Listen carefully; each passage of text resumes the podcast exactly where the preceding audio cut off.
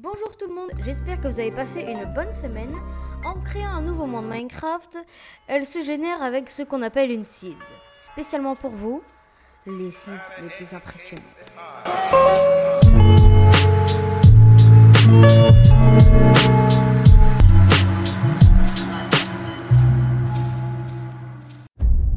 Seed numéro 1, l'Australie.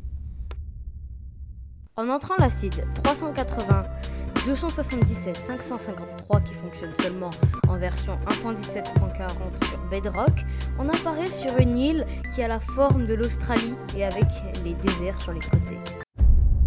Site 2, Villages Unis. En entrant la site que j'ai mis en description en 1.17.1, vous apparaissez dans un désert à côté de 4 biomes ainsi que ces villages séparés par environ 100 blocs. De quoi faire un bon pillage. En plus de ça, il y a un lac de lave juste à côté pour faire un portail. Et si vous entrez dedans, il y a une forteresse à 200 blocs du portail. Site 3, les forteresses gigantesques. Si vous insérez la seed que j'ai mis en description en 1.17.1, décidément c'est la version des meilleurs seeds, vous construisez un portail et vous spawnez dans un nether avec 4 forteresses superposées les unes sur les autres, ce qui donne une forteresse géante de 120 blocs de large. Plus de blaze, plus de blaze rod.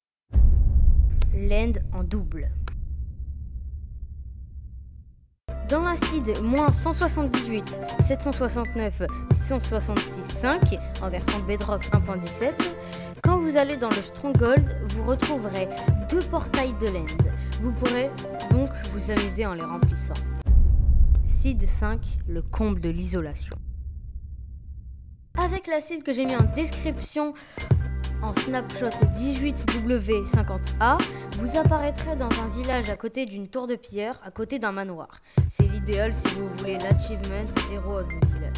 J'espère que cette analyse vous a aidé à choisir votre prochain monde sur Minecraft. Je vous conseille fortement ce podcast si vous êtes débutant. J'ai mis toutes les sites en description. Partagez-le à, à tous vos amis. Merci d'avoir suivi cet épisode et je vous dis à la semaine prochaine. Ciao